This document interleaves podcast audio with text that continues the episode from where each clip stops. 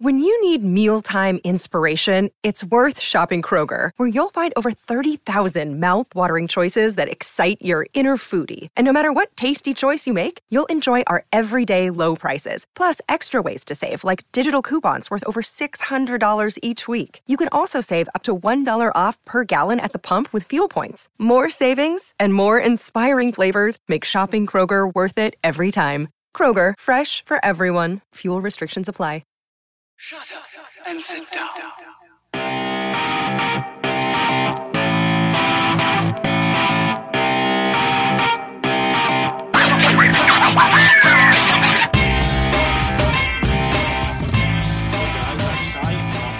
Podcast Nation. On our channel, you can find podcasts, interviews, and content on a whole host of subjects, including football, mental health, films, TV, conspiracy theories, writing, wrestling, serial killers, music, and more. Uh, you'll find today's guest writing on Fightful.com and some of their wrestling podcasts. I'm really excited to welcome an incredibly talented writer and someone you'll be familiar with if you follow uh, the fantastic Fightful.com. Uh, joining me today is Jeremy Lambert. Welcome, Jeremy. Thanks for joining me, mate. Thanks for having me. It's good to be here. I'm excited to talk to you today. Yeah, it's going to be good. It's going to be good, good fun. I, I feel like uh, I've had like everyone off Fightful there over the last few months, been sort of going through the uh, going through the roster a bit, but like Sean's done a really good job of getting a group of really sort of good, talented, hardworking people all in the same place, working in the same place. Um, and I was talking to him about that actually when I had um, Andrew Thompson on the show. Is that there's like yourself and Andrew and Sean, and then you've got people like Alex and Jeff and people who do the podcasts and people who've left as well. It's um, he's got a good collection of people, I think. Yeah, we got a we got a good team at Fightful. I, I interact with Andrew and Sean daily in our Skype chats, and we have a lot of fun. Sometimes we do some work, but a lot of time it's just mm. joking around, uh, nonsense, wrestling, and conspiracy theories, and a lot of basketball. So we we have fun. We try to work a little bit, but yeah, it's a it's a good group. Those are two really good guys who have been just really generous to me over the last almost year now since I joined full time. Yeah, so sorry. um, before we get into the no doubt talking a bit of wrestling and uh, some other bits and bobs, I wanted to talk to you a bit about uh, the post you put up on Twitter earlier. So obviously, um, I'd sort of tweeted you a bit about your writing on, you know, just if you put up like a good article or whatnot, on and off. Um, and then a few weeks ago, you would put up a post saying I can't remember the exact wording, but it was something like you were sort of struggling a bit or you were feeling a bit down. Um, so I sort of shot you a DM um, just to offer a, a, a, listening ear, really, and just, you know, say if you're all right and whatever. We had a little chat and whatnot. Uh, and then here we are. You're on the show as well. But um, obviously, we do a lot of shows with, uh, we've got sort of two series with mental health. We do one where we focus on a different uh, mental health condition, and then we speak to like a medical professional, a doctor, or we'll speak to parents of people who've affected by those uh, that condition, or people who are affected by the conditions. And then we've got another one, which is uh, where we it's mental health and sport, where we speak to sports psychologists and ex-athletes and things like that.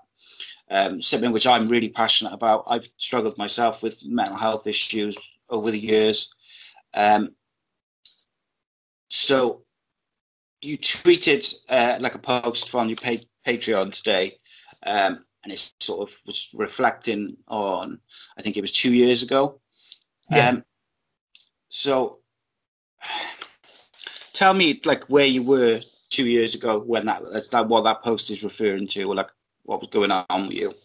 Um, yeah, I, I, first off, I think it's great that you do a lot of work with mental health. Um, hearing all those podcasts you just mentioned, I, I definitely got to check some of those out because I'm, I'm a big, big advocate of, of mental health because really two years ago, like literally to the day, and that's why I wrote this post. And it was uh, very tough for me to, to write about because I never like talked about it in a in an open public forum before, just kind of to my my family and my close friends. Um, I was I was really just at a low point, um, and things weren't going well in my relationship. Um, things weren't going well for me professionally. Things weren't going well for some of my family members. Uh, I was at the I was at this party and, and, like it was a party for me and for my wife. Like it was a celebration. My my wife is a uh, she's been diagnosed with cystic fibrosis and she uh, had a double lung transplant. So she has a lot of um, health issues, unfortunately. And I was just feeling very down about a lot of things and and we had this party and she had to leave the party early because she wasn't feeling well and i was like well this really sucks like this is a party for us and she's not here to like celebrate and i was drunk off my ass a lot of tequila. Can i curse? I'm sorry. Yeah yeah um, yeah go carry on. okay. Uh, i was really drunk. A lot of tequila which doesn't do well with me. Um a lot of just a lot of drinks because it was all free and just really drunk really feeling bad. Got home um and i don't know just i wanted to sleep. I really wanted to sleep and so i took my i took two sleeping pills in, instead of my my one usual sleeping pill i'm like i still couldn't sleep and i so i took another one and then i slept for like two hours and then i woke up and like i was just so mad and like i because of my wife's um illnesses she she has a a lot of pain pills around. And so I went into our medicine cabinet and I was like, well, I'm just going to take these. And I like, I, I want to sleep. But then I knew how much I was taking. And I, I was almost playing, I guess, Russian roulette with my life of, all right, I'm either going, I'm going to take these and I'm either going to sleep really well because this is a good mixture, or I'm not going to wake up. And if I don't wake up, I'm okay with that because I, I don't know if I really want to wake up right now. So I took them. Um, fortunately, I, I did wake up the next day. I was I was certainly groggy for the next couple of days actually, um, but yeah, like that that's where I was. I, I wanted to escape. I, I wanted to just. I wasn't happy with just about every aspect of my life, and I, I was ready to just be done with it all. Yeah, I can certainly relate to that. I've um, been there myself on a few occasions over the years. Um, and I think what I've realized certainly over the last few years is because well, I've, I had a car accident in 2008, which means I have to take quite strong pain medication to be able to sort of get out and get up and about and stuff throughout the day. Um, so I can't really drink. But what I found is over the last few years where I haven't really I'll have like the occasional beer or a glass of wine with my wife. I very rarely drink. And what I found is that I actually I still have periods where I feel quite down or I feel like I'm struggling. But then I find them a bit easier to cope with because I don't drink. And I think when you feel low or you're feeling down or you're struggling with your sort of your mental health, drinking is like the worst worst thing you can do because you wake up hungover, feel terrible, you feel even worse about everything which you felt like the day before. Quite often, if you've been at like a party or something like that, you may have had an argument with you know your partner or your wife or whatever it may be, and it just it can be like a never-ending thing. And um, I did a show with a football journalist, Phil uh, Phil Brown. Uh, we did a show on grief and depression, which was really kind of cathartic because we spoke for like I think it was about an hour and fifteen minutes um, about the issues that we both had with grief. Um, and I don't want to go into all over now because there's a whole show on it and it's like a big thing. But like, like I talked about the issues which I, that I'd had with drinking when in my early twenties, where I would just drink in the morning, drinking, just keep drinking all the time. Um, to avoid feeling like crap, basically. Um, and Phil was very similar. He had done the same, but with sort of pain pills. And I feel like after the show, I was exhausted, like just completely emotionally exhausted. And I went to sleep. And then the next day, I sort of woke up and I had loads of texts and private messages on Twitter and Facebook. And it was just people who I had either not spoken to for years or not really spoken to ever. And they were sort of saying, you know, I'm really struggling. Um, can you help me? Can you talk to me? Blah, you know, just different things. And from that moment, I was like, right, I'm going to keep doing these mental health shows and I'm going to keep talking about it. Some of them are going to be really uncomfortable and difficult, but I feel like that's the best way to get people to deal with like things if they're struggling. Um, so like I was reading through your post because I obviously I messaged you because I wanted to check if you were happy to talk about it before I just sort of threw it on you. Um, and like you said, like some of the the wording of it is, you know, it's quite heavy stuff. It's, you said um, like put those pills down, not down your throat, down back into the bottle, and obviously you're a writer, so like you've got a way with words anyway. But it it's quite clear from the wording and the way you're talking about it that it was literally it wasn't um, like a sort of like not like a cry for help sort of thing. You know, you were you were happy to if you didn't wake up at that point. And I'm really glad today that you're still here and you're still going. Uh, so that was two years ago. Um, do you still drink and stuff now? No, I I kept drinking for another year. I've been sober for a year, just over a year now. Um, back in May was my my one year anniversary.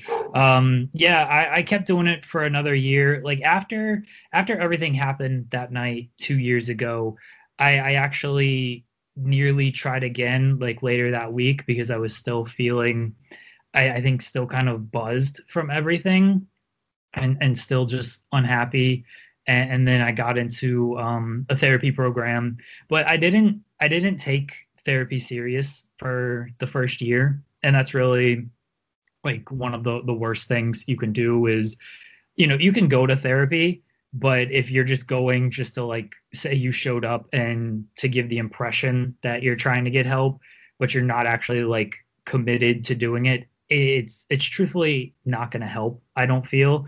And and i don't feel for that first year it helped me and it had nothing to do with my therapist. It had everything to do with i'm here you know i'm not doing well let me just kind of talk and tell you some things but i'm not going to like anything we talk about when i leave here i'm not going to apply any of that to to anything and so it didn't do anything and last year i i kind of hit another breaking point eh, there was no no suicide attempt, but it was just kind of another breaking point in my life. And that was the point where I was like, okay, I've been doing therapy for a year. I, something's got to change. I've, I've, got to change something with just how I approach it. And, and, so I changed my approach to therapy. I got into group therapy, and and I I, I tweeted this a couple weeks ago because I, I recently graduated from um, my group therapy class, and like group therapy, I really can't say enough of just how it, it changed my life and and just going to that every week, talking to those people. Because you you realize when you you know when you reach the point that I was at, and it sounds like you, you've been at, like you think you're alone and like that's the worst feeling in the world is just you you think you're alone. And so like that's why you reach that point is i'm alone no one cares. If i do something no one's going to miss me. And and so like that's how i felt. When you go when i went to group therapy like there were other people going through struggles as well. And i saw them every week and i heard their stories. And even though it was only three hours a week you know they share a piece of their life with you telling you their stories and you, realize that hey other people are going through struggles as well. You, you're not alone in what you're going through. You have a support system here who you can talk to who you can open up with.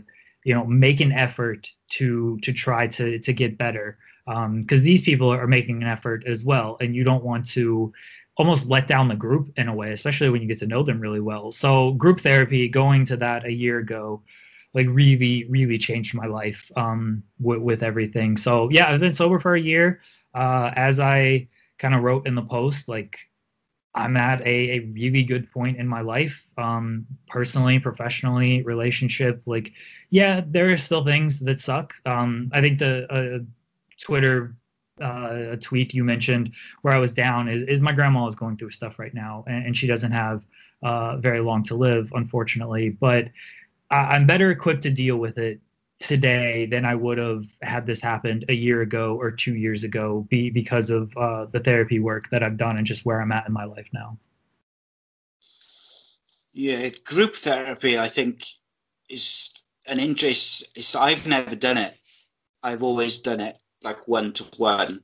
And I think you are absolutely spot on in what you say is with therapy, whether it's group or individual or whatever it is, any type of therapy marriage counselling or gambling or drinking, if you half-ass it and you just you're just there to appease your other half, or you're just there to appease your job, or you know whatever the reason is, or if you just you kind of know that you need some help, but you're not really interested in stopping drinking or stopping doing drugs or you know whatever it may be gambling if you half-ass it it'll never ever work um,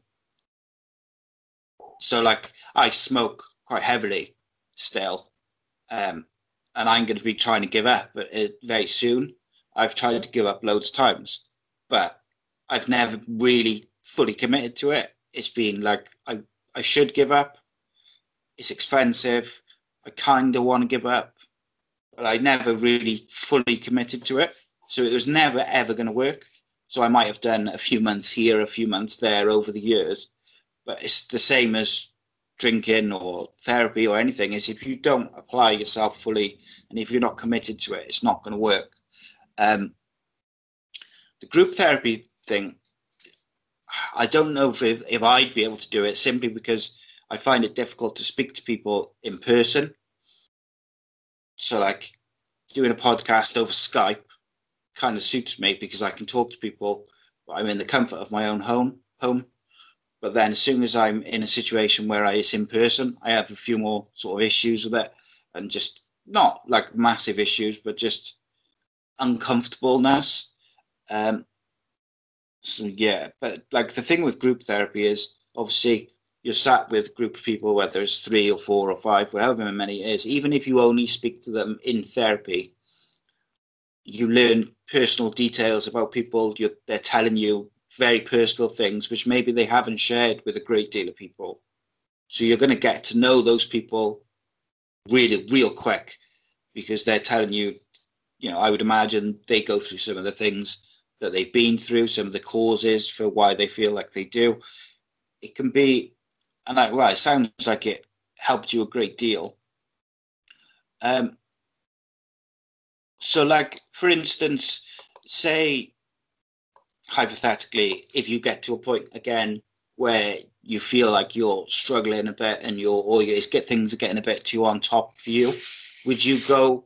Would you sort of go straight back there as a support mechanism to to kind of like make sure that you didn't sort of go back to feeling as bad as you did before, or do you feel that because you sort of graduated from there, you feel just equipped that you can deal with it oh no yourself. no I, I i still need plenty of therapy um like i i graduated from group therapy but like that just sets me up to be in advanced group therapy so i like okay. i yeah. I really love group therapy. I love going there, um, and and I still go see my my individual therapist as well. So I, I would prefer to to see some type of therapist do some type of therapy um, at least once a week because not that I, I, I doubt myself or anything like that, but I I just I just know that it's benefited me so much that I don't want to get away from it. And, and, so yeah, I I can't imagine giving up like my my individual therapist or or my my group therapist, even if they're like, hey, you're doing really well, like you maybe you don't need us. I would be like yeah i i don't care. Like i'm still going to show up. You're going to have to you know uh, ban me from the building or something because because i'm showing up to get my therapy in. Yeah and i mean the thing is is like is uh, is the best thing you can do i feel with particularly where it's like um sort of depression like mental health conditions, I feel like the best thing you can do is talk about it. Um, and so often you like where myself and like you have hit that point where you don't care what happens to you and you you feel like no one will miss you um you feel alone. So you you've got yourself to a point where you're not talking to anyone about it because you've almost mentally blocked yourself off from everyone else and you kind of get lost in your own head if you like um, i mean the thing for me which always stopped me from sort of finally going there was was like my mum. I knew what it would do to her and my brother and my wife and obviously my kids and stuff when when i had them. They were the things but they i always say my wife saved my life because when i met my wife my lifestyle changed which made me get a better handle on my own mental health. But yeah it's it's a long and difficult road. And i feel like the more we encourage people overall to talk about it and address their sort of issues or emotions it can get better. And you know compared to where the, as human race compared to where we were say 10 years ago on from like the stigma attached to mental health issues is you know the, the, growth in it and the the way it's received now to 10 years ago is amazing. And i'm so so pleased that it is. And i do wonder sometimes how many lives have been saved because of that change in attitude and the and the, the stigmas being broken down. There's still work to be done but you know i do wonder quite often how many people is just you know how many people are still alive because they feel comfortable to now talk where if they had been in that same place 10 years ago they wouldn't have. I don't know. Right. I i completely agree. Like when i when i talked about graduating group therapy like i i did uh, dbt work and someone messaged me and was like i've never heard of dbt before. I googled it. This sounds like a really cool thing that i might need. And i'm like hey that's like that's awesome. If you have any questions let me know I can try to tell you kind of my experiences with it. And like, I'm not saying this was like this saved this guy's life or anything, but he was clearly at a point where he needed something, and through the messages, like he he found something that hopefully he, you know, he gets into a program. Hopefully, he checks it out and sees what happens. And I I, I agree that it's good that more people are willing to talk about it. I I put that out there all the time. I'm not good at like talking to like you you were really kind and messaged me and was like, "Hey, if you ever need to talk about anything, let me know. We can, you know, I, am I'm, I'm here for you. I'm an ear. What you need to vent, whatever. Just let me know." I'm like, I really appreciate that. I I'm not always great at like talking to people one on one. Um, I sometimes I just like to tweet out the emotions and and get positive. Like i like when people do reach out. I don't want people to think that i'm blowing off uh, blowing them off and being like i appreciate that uh, but i'm never going to talk to you. It's it's truthfully like i really do appreciate it because it's good to know that you're just not alone in these situations. And i always extend that same courtesy because i feel like i'm better at listening to people and trying to give them advice than like talking about my own feelings on this stuff. So yeah if anybody out there if you want to talk about this stuff, like my DMs are always open. Feel free to message me. I am always down to listen to help in any certain way. And it, when I do put out messages, I always appreciate when people just, whether it's a like, whether it's just a comment of, hey, you know, if you want to talk, let me know. Or hey, I'm here for you. Like I, I always appreciate that stuff, even if I'm not like DMing you every minute to talk about stuff. Yeah. So it's funny. That's very, very similar to me in that if I took my own advice over the years, I'd have probably been in a much better place a lot of the time. I can, I can, I'm really good at like listening to people that, you know, if they want to discuss their any problems or issues or things they're having, and I can advise them on what they should do and try and help them work through it. But when it comes to my own stuff, sometimes I don't take my own advice. Um, just I wanted to just circle back to something you said. Um, do you say DBT? Uh, what what's that stand for? Yeah, um, dialect be behavior therapy. There, there's DBT and, and CBT, cognitive um, yeah, behavior I, I therapy. Cognitive one. I hadn't heard of the DBT, so I wanted to just uh, check what that was really. Yeah, it, it's kind of like you develop skills. You you try to change the way you you look and think about things. You try to. A big thing is like checking the facts. And, and DBT and CBT are are fairly similar from from my understanding, and I have a limited understanding of of CBT. Um, but it's a lot of like fact checking and just looking at things in different ways and just developing skills of you know, it's not always to make things feel better because there are some like there are some things that just suck and you're allowed to be sad over you're allowed to be angry over. It's not like you need to be happy. I think that's a misconception uh, about mental health um, as well is when people say like oh it's easy like just be happy all the time and it's easy to fix yourself you could just be happy like that that's not the goal always. Like you are allowed to be sad. You are allowed to be angry. The goal of of dbt and i would assume cbt is don't let it get worse. Like don't let that spiral into having thoughts of suicide or any type of other uh, physical harm thoughts. Don't let it get that bad. Like if you're angry you're angry. Do something that it might make you feel better. It might not. But as long as it doesn't get worse then then that's kind of the the goal with everything. And that's what i've, I've really learned over the last year is I, I it's a shitty situation right now with my grandma and i got a lot of other personal stuff going on. And there are a lot of days where i'm just very sad about it and i'm very angry about things. And but i never have the thoughts of all right i don't want to be here anymore. I've learned to distract myself or do something that that makes me happy on a normal day maybe it doesn't fully lift my spirits on a day when i'm feeling down but it also doesn't but i know it's not going i'm not just going to sit there and ruminate. I'm going to do this and i'm going to just stay level and i'm not going to be even further down. So that's kind of the thing with dbt is just figuring out skills that'll help you stay level boost your happiness eh, depending on how you're feeling. And also just kind of if you have like anxiety um kind of look at the way you you think about things and, and change the way you potentially think and, and see things and ask questions and, and, and check facts. Yeah that sounds pretty pretty similar to cbt so i'm still doing cbt at the moment. I've got i think my last session this week actually. And um, a lot of that is like i'm seeing them for a sort of anxiety at the moment. So like a lot of it is like trying to change the way i think and when I have like an anxiety attack, is trying to change why and thinking about why and thinking about the reality compared to what I'm anxious about. And like you say, like fact checking and stuff.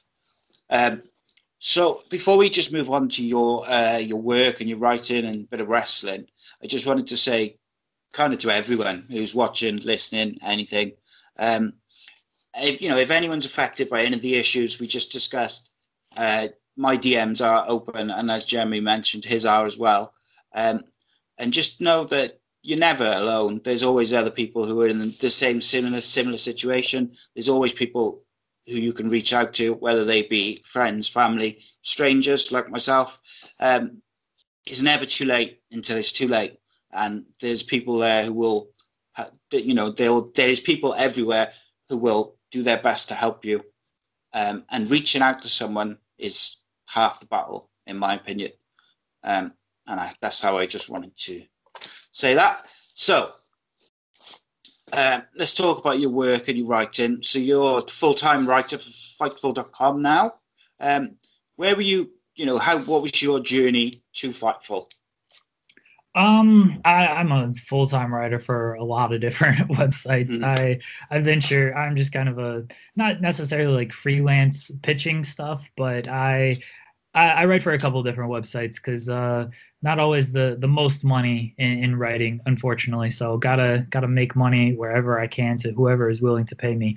Um, as far as Fightful goes, uh, James Lynch actually uh, was a somebody who Sean was looking for somebody to just cover the UFC um, post-fight press conferences, and and James Lynch, um, uh, who I follow on Twitter and is a, a friend of mine, he, he retweeted it and I was like, oh, this sounds like something cool. Like I'd never really heard of Fightful, and this was nearly two years ago. My my first event was the George St. Pierre Michael Bisping fight, and yeah, that, that was about two years ago.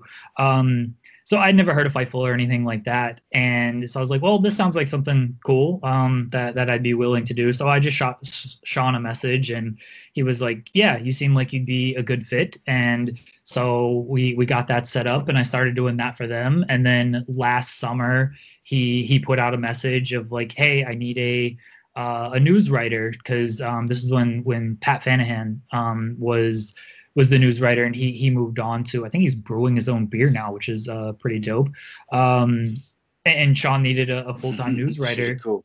Yeah, and and Sean needed a full time news writer, and I was like, hey, can I like can I throw my hat in the ring for this? And he was like, yeah, like I don't have to interview anybody. Like you're already you're familiar with this fightful setup with the system and everything. Like I know your work, I'm familiar with your work, so you're you're hired. And that's pretty much how I started writing um, the the full time news for them because I'd also done some columns and chipped in with uh, freelance news work whenever they needed. So I was familiar with it just from covering um, the the post fight show. So that's that's really how I got started with Fightful. Is just a retweet by James Lynch got me going. Yeah, James James Lynch is a, a really good guy. I had he, he was another one. He came on the show um, a couple of weeks ago, and he's helped me out loads. I'd never spoken to him before. I sent him a message and said, "Would you come on the podcast so we could chat?" And he was yes straight away. He replied straight away. He was like, "Yeah, I'd love to."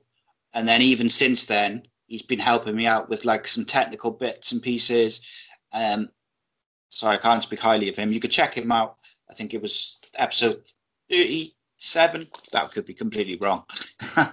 um, so like, yeah, I I said to Andrew uh, Andrew Thompson actually when he was on the show. To me, if you've got a job writing or talking about wrestling, or for me personally, it'd be if you if I could get a job talking or writing about wrestling or football or soccer for you in the uh, the US, that's like the dream job for me because you're just covering something that you're really passionate about. Is that the same for you? Do you still oh. feel like passionate about wrestling as you did perhaps when you were younger? Yeah, for sure. Um, maybe my passion has gone down a little bit, but only because, you know, when you're younger, you're not as exposed to the internet and all the behind the scenes stuff and whatnot. So nowadays, it's like you can kind of see see things coming a bit more and you you you know all the behind the scenes stuff and and the gossip. I, I, like i i like some of that stuff more than uh what what we actually see on screen. But like that's the only reason my passion has gone down is not because i'm writing about it but because i'm just older and more yeah. familiar with it more more uh tuned in i guess to everything.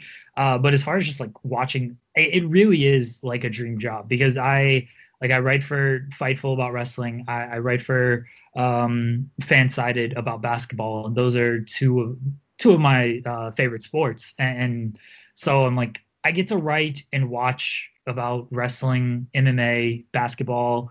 Sometimes I'll do like hockey, football. Like, eh, you know, I'm gonna watch this stuff anyway. I'm gonna yeah. have fun uh, watching this stuff anyway. I'm gonna I want to talk about this stuff with my friends anyway and I just get paid to do it. Like it's it's tough to complain about that. Yeah, it's a, it's a awesome thing. So, um, just because you mentioned basketball, um, I am not familiar with basketball whatsoever. I could probably tell you a couple of teams and some players from the '90s, and that's about it. Um, but uh, Matt Arnow Arnowitz, Arnowitz, I do apologize, Matt. I butchered his name there. Uh, he asked to ask you, uh, do you have any thoughts about the, that guy, Nathan MacKinnon, who is becoming a two-sport hero in basketball and wrestling? I, am pretty sure Matt is trolling. Um, is? Yeah, oh, yeah. Damn you, Matt. uh, Nathan MacKinnon is, is, a hockey player on, on my okay. favorite hockey team, and uh, he just okay. flipped the lettering around. And See. yeah, I think he was trolling based on on the tweet that I put out and so I guess I can't be having that. After I, and you know what? I because I'm so unfamiliar with basketball, I was nearly didn't read it because yeah, but then I thought, well, yesterday I did a show with Jeff Hawkins, um, and I did the same. I said, if anyone's got any questions, shoot them to me. I'm recording at this time. Um, and uh, for some reason, I, I woke up this morning and had a load of questions, but it was after I'd recorded it. So I thought, uh, seeing as this guy sent in a question, I'll ask Jeremy. Uh, he was trying to, yeah, Matt. Matt is one of my uh, one of my guys from. I, I do daily fantasy sports basketball, and, and uh, he's yeah. always yeah. We're always talking about that. So he's a good dude. He he just decided to troll the troll this one.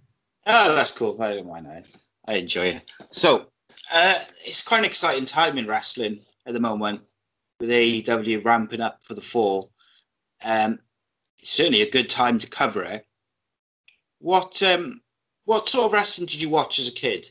Like, what was your sort of go to wrestling?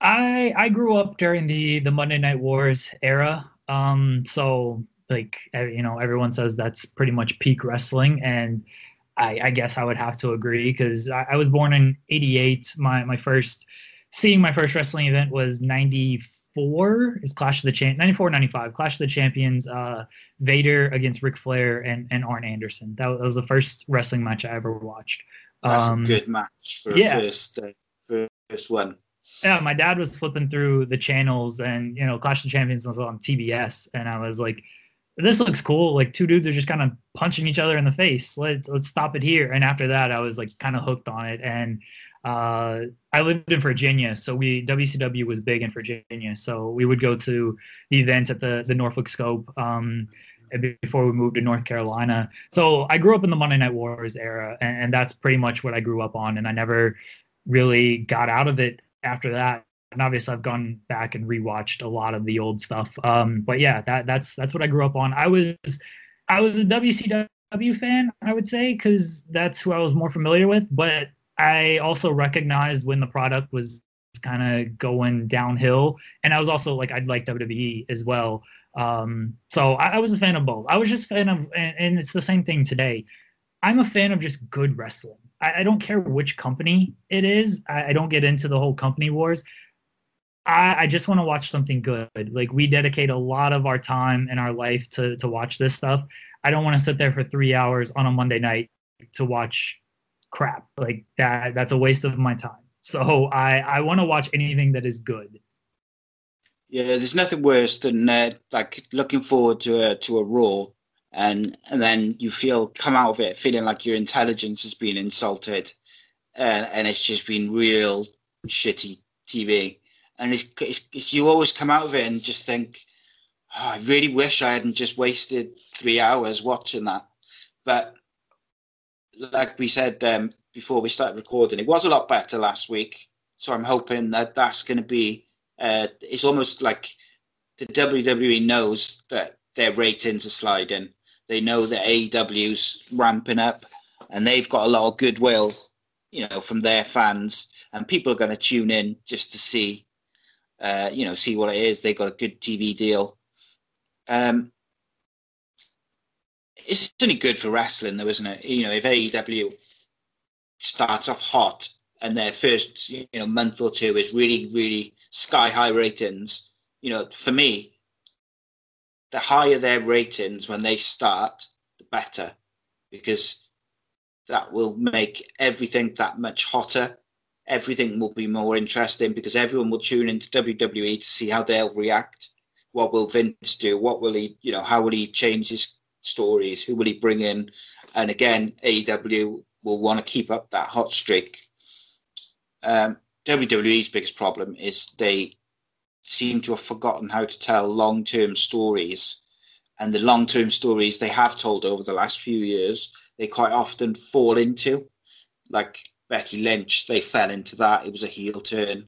Daniel Bryan, you know, all these big moments over the last sort of five, six years, they've quite often fallen into rather than had like long term uh, like a long term view in their creative, shall we say? Yeah, I, I always say that WWE is great at creating moments. They're they're not great at creating like like you said, like long term stories. Like um, take for example, uh, recently Bayley Bayley Bayley winning the the SmackDown Women's Title at Money in the Bank.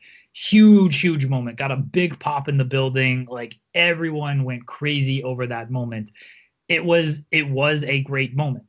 They had done nothing with bayley prior to that. I her title reign has been it's been fine.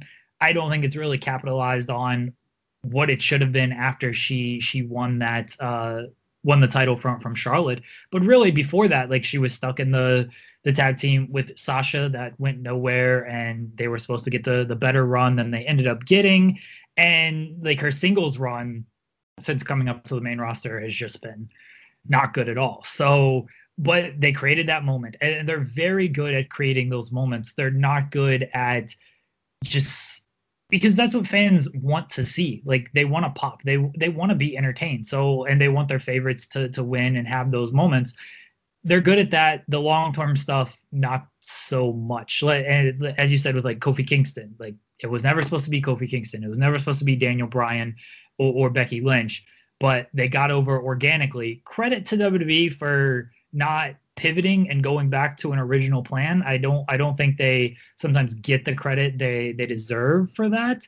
Um, but like that's the best stuff. Just stuff that happens organically and not so forced like this Shane McMahon and Baron Corbin nonsense. Yeah, and I think the thing with the Bayley thing, it's almost like a prime example of what they I feel they do wrong so often is they don't develop the characters enough. They don't. If they people will be invested if the characters develop and pivot in different directions and scenarios, and they are angry or sad, or there's a reason for them for their actions and their reason for their emotions. Um, and too often they feel like they're reciting lines. And an example of that is Bayley now has got this sort of uh, I wouldn't say darker, but she's got a more aggressive edge since she's become champion. But they haven't really explored it or explained it. She's just got it, and she's just not so hugging Bayley. She, you know, she'll almost fight anyone who wants to challenge her. But they never really told a story on how to get there, and I don't feel like they've really fully uh, you know, built on it and embraced it and done as much as they could have done with it. It could do, you know, I think it's going okay. I find it more entertaining than bayley was a year ago, but I feel like it could have been a, a lot hotter if she had snapped on someone and then that was the, or someone had turned on her and then that was the sort of reason why she's more aggressive. I feel like they do that a lot it's like script, re- recite, so and so wins, so and so does this, rather than this is my character, this is his reasons, and this is why he's like he is, or she's like he is, she is, and this is how they act, and this is how they speak, and this is what they would do in this situation. I think it gets lost a bit. I, I think with, with Bayley, and I don't know and maybe I'm I'm giving WWE an out here because I, I do try to find logical points that they may or may not use. In a way, like the whole darker side of her, Alexa kind of brings that out. You know, Alexa is talking bad behind her back. Bayley's not a fan of that. It, you can tell, you can kind of retell the story um, that they did a couple years ago with the brutal match at Extreme Rules and the brutal like Bayley, this is your life segment. Just terrible, terrible stuff. And also, and again, th- this is a, a complete pop, plot point that WWE may never mention, but the Sasha Banks leaving thing, if and when she comes back, you can use that to explain why Bayley sort of had this turn in character. She felt abandoned by her partner, who she thought was her best friend, and then her partner just decided, I'm going to go home. And then so Bayley went to SmackDown. She wanted to be a single star there's logic there. It's up to WWE to actually fill in those points. Like if I'm filling it in, it's probably not that good because I'm just thinking of this randomly and you know it's not on television. Nobody else is gonna know that this might be her motivation. I'm just filling in some gaps here. If they Yeah. do that, it, the story makes sense though. It's just up to them to to fill in those plot points. And, and I think that's to your point of they kind of just do things because they're told to do things. There are those plot points there that they're missing that they just never fill in and it'd be nice if they if they did actually fill those in once in a while Oh yeah, definitely. And then and I I often think, should we have to be filling in those plot points to make their TV or their stories make sense, or should they be giving us those plot points along the way to make sense of it? However, I wanted to ask you something then. Uh, say Sasha comes back, which hopefully she does. Would you turn Sasha on Bayley, or would you turn Bayley on Sasha as a bit of a shock, should we say? i i would turn bayley on sasha for the reasons that i kind of just Yeah. mentioned of you know she feels that she was abandoned like they'd won the titles they lost them at wrestlemania you know sasha throwing a, a temper tantrum um is not common knowledge at least on television all we know is Sasha just disappeared after WrestleMania Yeah. and Bayley stuck around. So Bayley can just look at that and say, like, you disappeared on me. I didn't know where you were. I succeeded on my own. I didn't need you. I got these people talking behind my back. I got these people ganging up on me. You weren't around. And so she turns and and that works. If Sasha does it, like Sasha's a much better heel than than babyface. Um it may it almost stings Bayley. Sting is the the wrestler, not a not an adjective. Um, to where she just keeps getting turned on by people who she thinks are her friends. Uh, Yeah. because that was that was the big thing with Sting back in the day. Uh, so yeah, I, I would turn Bayley and and kind of do something new with that because there's a story there. I like I, I literally just laid it out. I don't know if it's good. That's for up that's up to Yeah, yeah. everyone else to decide. But it's certainly a story and it's one that I don't know if sense. they're going to do. Yeah, it, it seems to make sense to me. I could be completely wrong. Yeah, I uh, I like stories, which makes sense. I gotta be honest. Okay, so I've had a few people tell me that uh, I've been shitting on the WWE a bit of late. Um, I think I've been relatively positive recently, um, and one of my favourite things for the last couple of months has been the Firefly Funhouse. Um, I just think it's fantastic, and I, it's actually I've been quite disappointed the last two weeks where it's just been the puppets in the background because when they teleported him out of the last episode, I assumed, you know, the next next episode of Raw he was going to be there, and he hasn't been. But that I thought that was some real genius uh, segments, the Firefly Funhouse. So it's not all negative for me. I like something. What else do I like? I like the club back together, and I really, really hope they put Finn with them. Um, I'd like to see the four of them as a group, especially if they're just going to do a whole new draft. You know, get get the four of them together. Um, there's stories to be told, and I quite like the idea, particularly with Heyman and Bischoff in charge, of having a little bit of a. Do you remember, like in the '90s, where you had um, you had like Los Boricuas, uh, Los Boricuas, and the what was the motorbike ones, DOA, and you had, you know you had the Nation and DX, and you had all these stables, and they what they did very well is you had like the main main feuds or the main event feuds, which involved the stable, like the corporation and the ministry, and then what they did is they did quite well is they built undercard feuds within those stables, whether it was tag teams or European titles or whatever it may be. I think I'd quite like to see like a bit of a, a stable wars, uh, you know, just for a while, because I feel like you could have the club, with the four of them.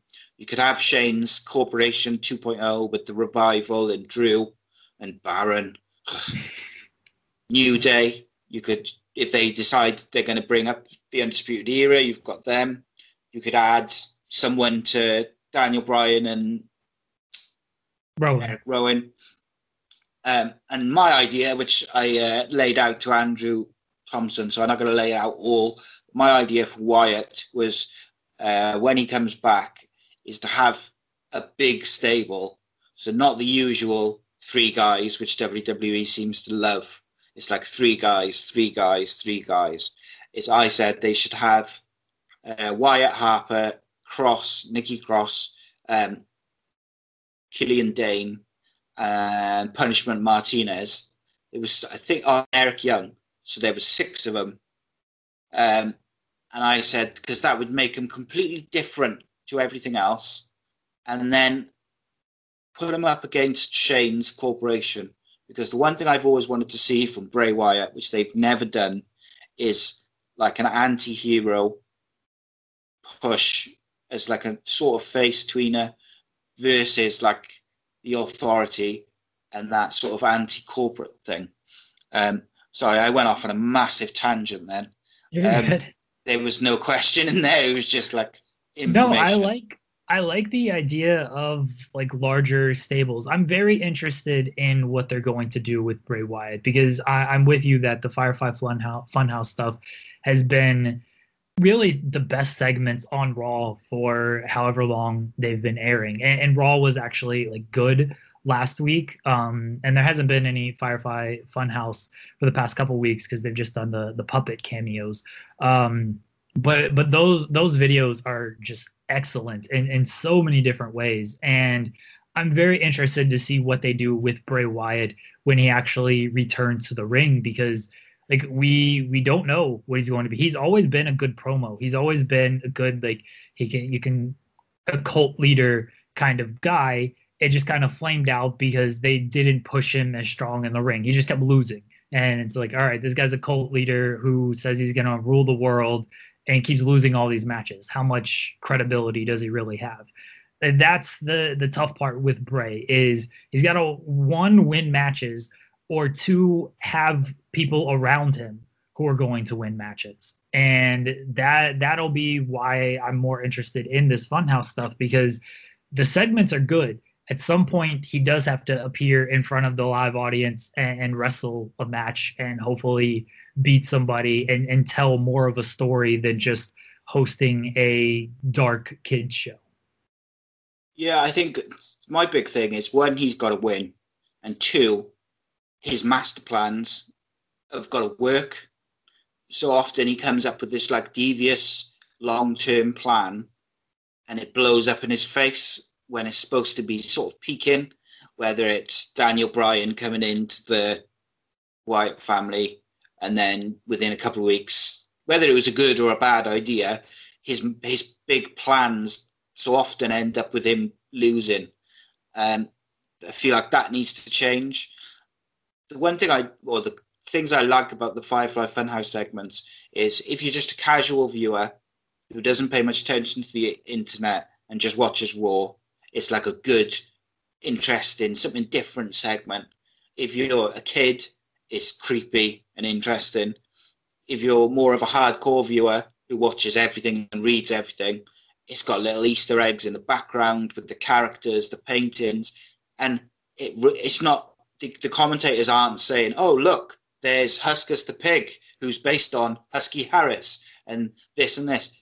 they re, they're assuming that you're intelligent enough to work it out, and you're intelligent enough, or you've got long term memory enough to remember. And that's what I want from my TV program is that they assume that I'm intelligent enough to work it out without having to have it repeated 20 times during a show. Um, and I want to be rewarded for long term viewing and things like that. They, they do really do it for me. So, um, do it for time. So, just before we, as we finish off now, what do you feel about uh, Paul Heyman and Bischoff as appointments? How do you think they will go? Were you surprised? Uh, yeah, definitely. I remember uh, th- Andrew and Sean were supposed to take the day off that day, and then this news broke, and Sean's like, "Well, guess I'm working today." Uh, that that's the the running joke with us is anytime Sean takes a day off or says it's going to be a quiet one, crazy news is going to happen. So, full disclosure to everybody, Sean is taking off Thursday and Friday of this week. Expect I, The Rock Something to join gonna happen. AEW. Yeah. I don't know what's going to happen, but something big is going to happen. It was definitely a surprise. Um, it seems like Heyman has some influence based on last week, and I think that was the the biggest concern. Is all right if they're if, are these guys put in this position as as puppets of just it, everything's still going to run through Vince, and no matter what they say, Vince is going to shoot it down or not, or are they going to have actual power and be able to change the shows? And it looks like, at least from last week on Raw, I don't I don't know when Bischoff is supposed to start because um, he hasn't been around.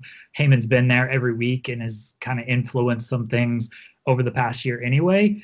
It looks like they're going to have some actual power and they're going to get their ideas out there to the public, and I'm fine with that. I, I like Paul Heyman. I his ECW stuff. I don't think it holds up great nowadays, but he's a he's a smart guy. He he knows what he's doing. He knows how to accentuate positive uh, and mask negatives.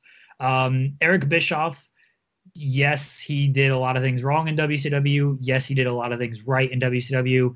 I like what Bischoff has said in like interviews and podcasts um, recently when talking about the current product. So that gives me hope that he will make the necessary changes. I think it's a good thing no matter how you look at it because it's not necessarily something new, but it is something different and not Vince McMahon. And as long as Vince is willing to let go of the reins a little bit, then we can see something different. And, and we saw we saw a little bit of that um, last Monday with Raw, and and that should make people feel fairly optimistic. Yeah, I think so. Paul Heyman's got his finger on the pulse, both in terms of the current product with WWE, NXT. He knows how to promote and write interesting, compelling TV. He's also got his finger on the pulse in what's going on outside of WWE with the Indies and AEW. You know, he knows what's going on, as opposed to you kind of get the impression that Vince doesn't. He's in his WWE bubble, and that's it. And so I think that's a big benefit uh, from Heyman.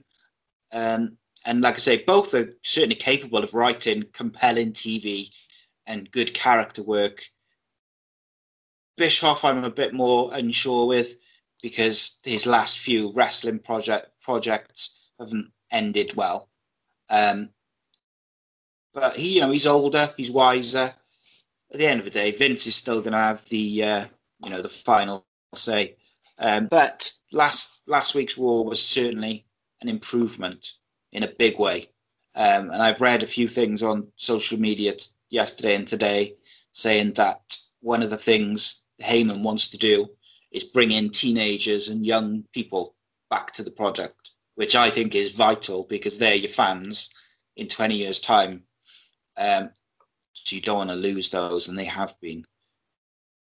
Yeah, um, Sean Sean just posted a report today that uh, you know WWE is looking to target that that 18 to 34 demographic again, and I think that was fairly obvious with how Raw went last week with the the more laid back kind of vibe. You know, guys crashing through the stage, the the cursing, uh, the more risque angles with uh, Maria Kanellis being pregnant and stuff like that.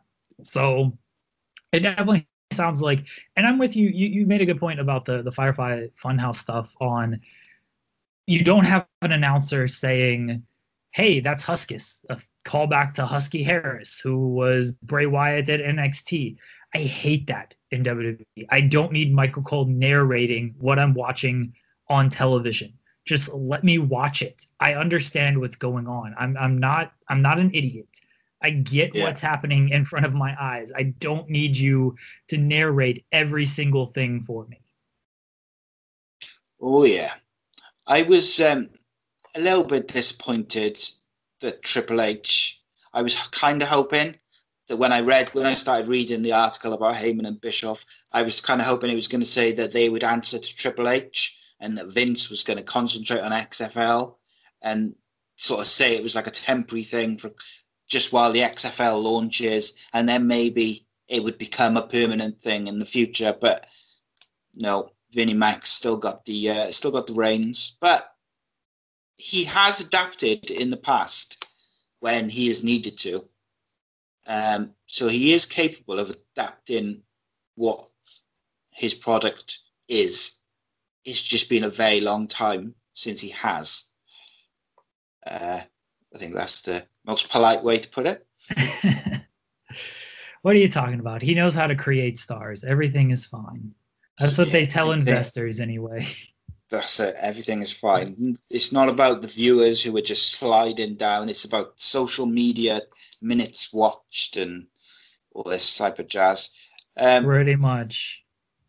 So, uh, thank you for joining me, Jeremy. I don't want to keep you too long. Get let you get back to work. So, um, tell the people where they can find you on the Twitter machine.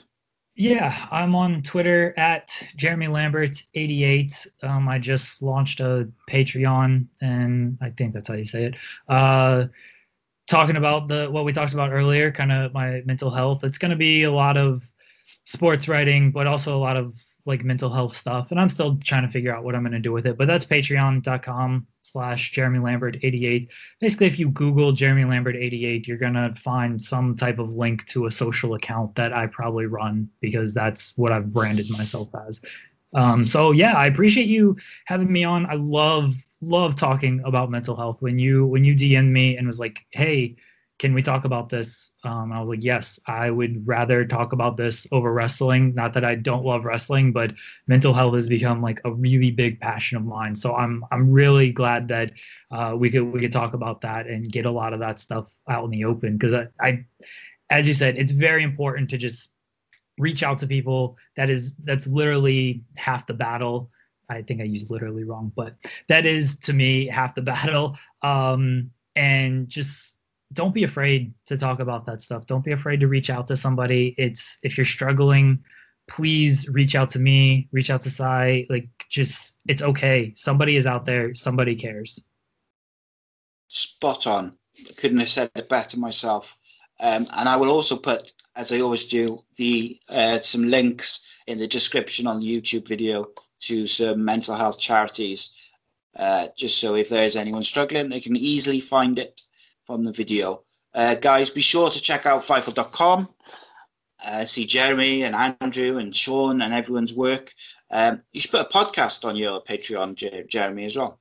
That's uh, like I, have got ideas for my Patreon. I I launched it to talk about the NBA and NHL free agency last week, and it was poor timing because I went on vacation last week, so I mm-hmm. couldn't like do a whole lot with it. So this week is the first week where I'm really going to sit down and figure out what I'm actually going to do um, with the site and the kind of content that I want to put out there on the site. But I'm excited about the idea because it allows me to just kind of create my own content at my own leisure um, and, and and that that that excites me and you know, I still got my my stuff going on with with Fightful and uh, Fansided. So yeah, it's a it's a good time. As as I wrote, like I couldn't imagine being where I'm at today, where I, compared to where I was two years ago. Like I I was ready to end it all two years ago, and then two years later, I really feel like for the most part, my life is as good as it's ever been. So just a lesson out there for everybody. If you are feeling down, if you are feeling like it is rock bottom, talk to somebody. Don't, it's not, things will and can get better. It takes work, it takes effort. You gotta, you gotta definitely do that. Um, but you can do it and things will certainly get better if you are willing to put in that work and that effort. Amen to that. Um, guys, you can keep up to date on upcoming shows and content on our Twitter page, which is uh, at acecast underscore nation. You can follow and like us on Facebook, facebook.com slash acecastnation. Subscribe on YouTube, hit the bell for notifications. Uh, all our shows are available on in audio. Uh, download uh, Apple Podcasts, Spotify, Stitcher, TuneIn Radio, Podcast.co, and a few others. Uh, thank you again, Jeremy, for coming on. Thank you guys for watching, and uh, we'll see you next time.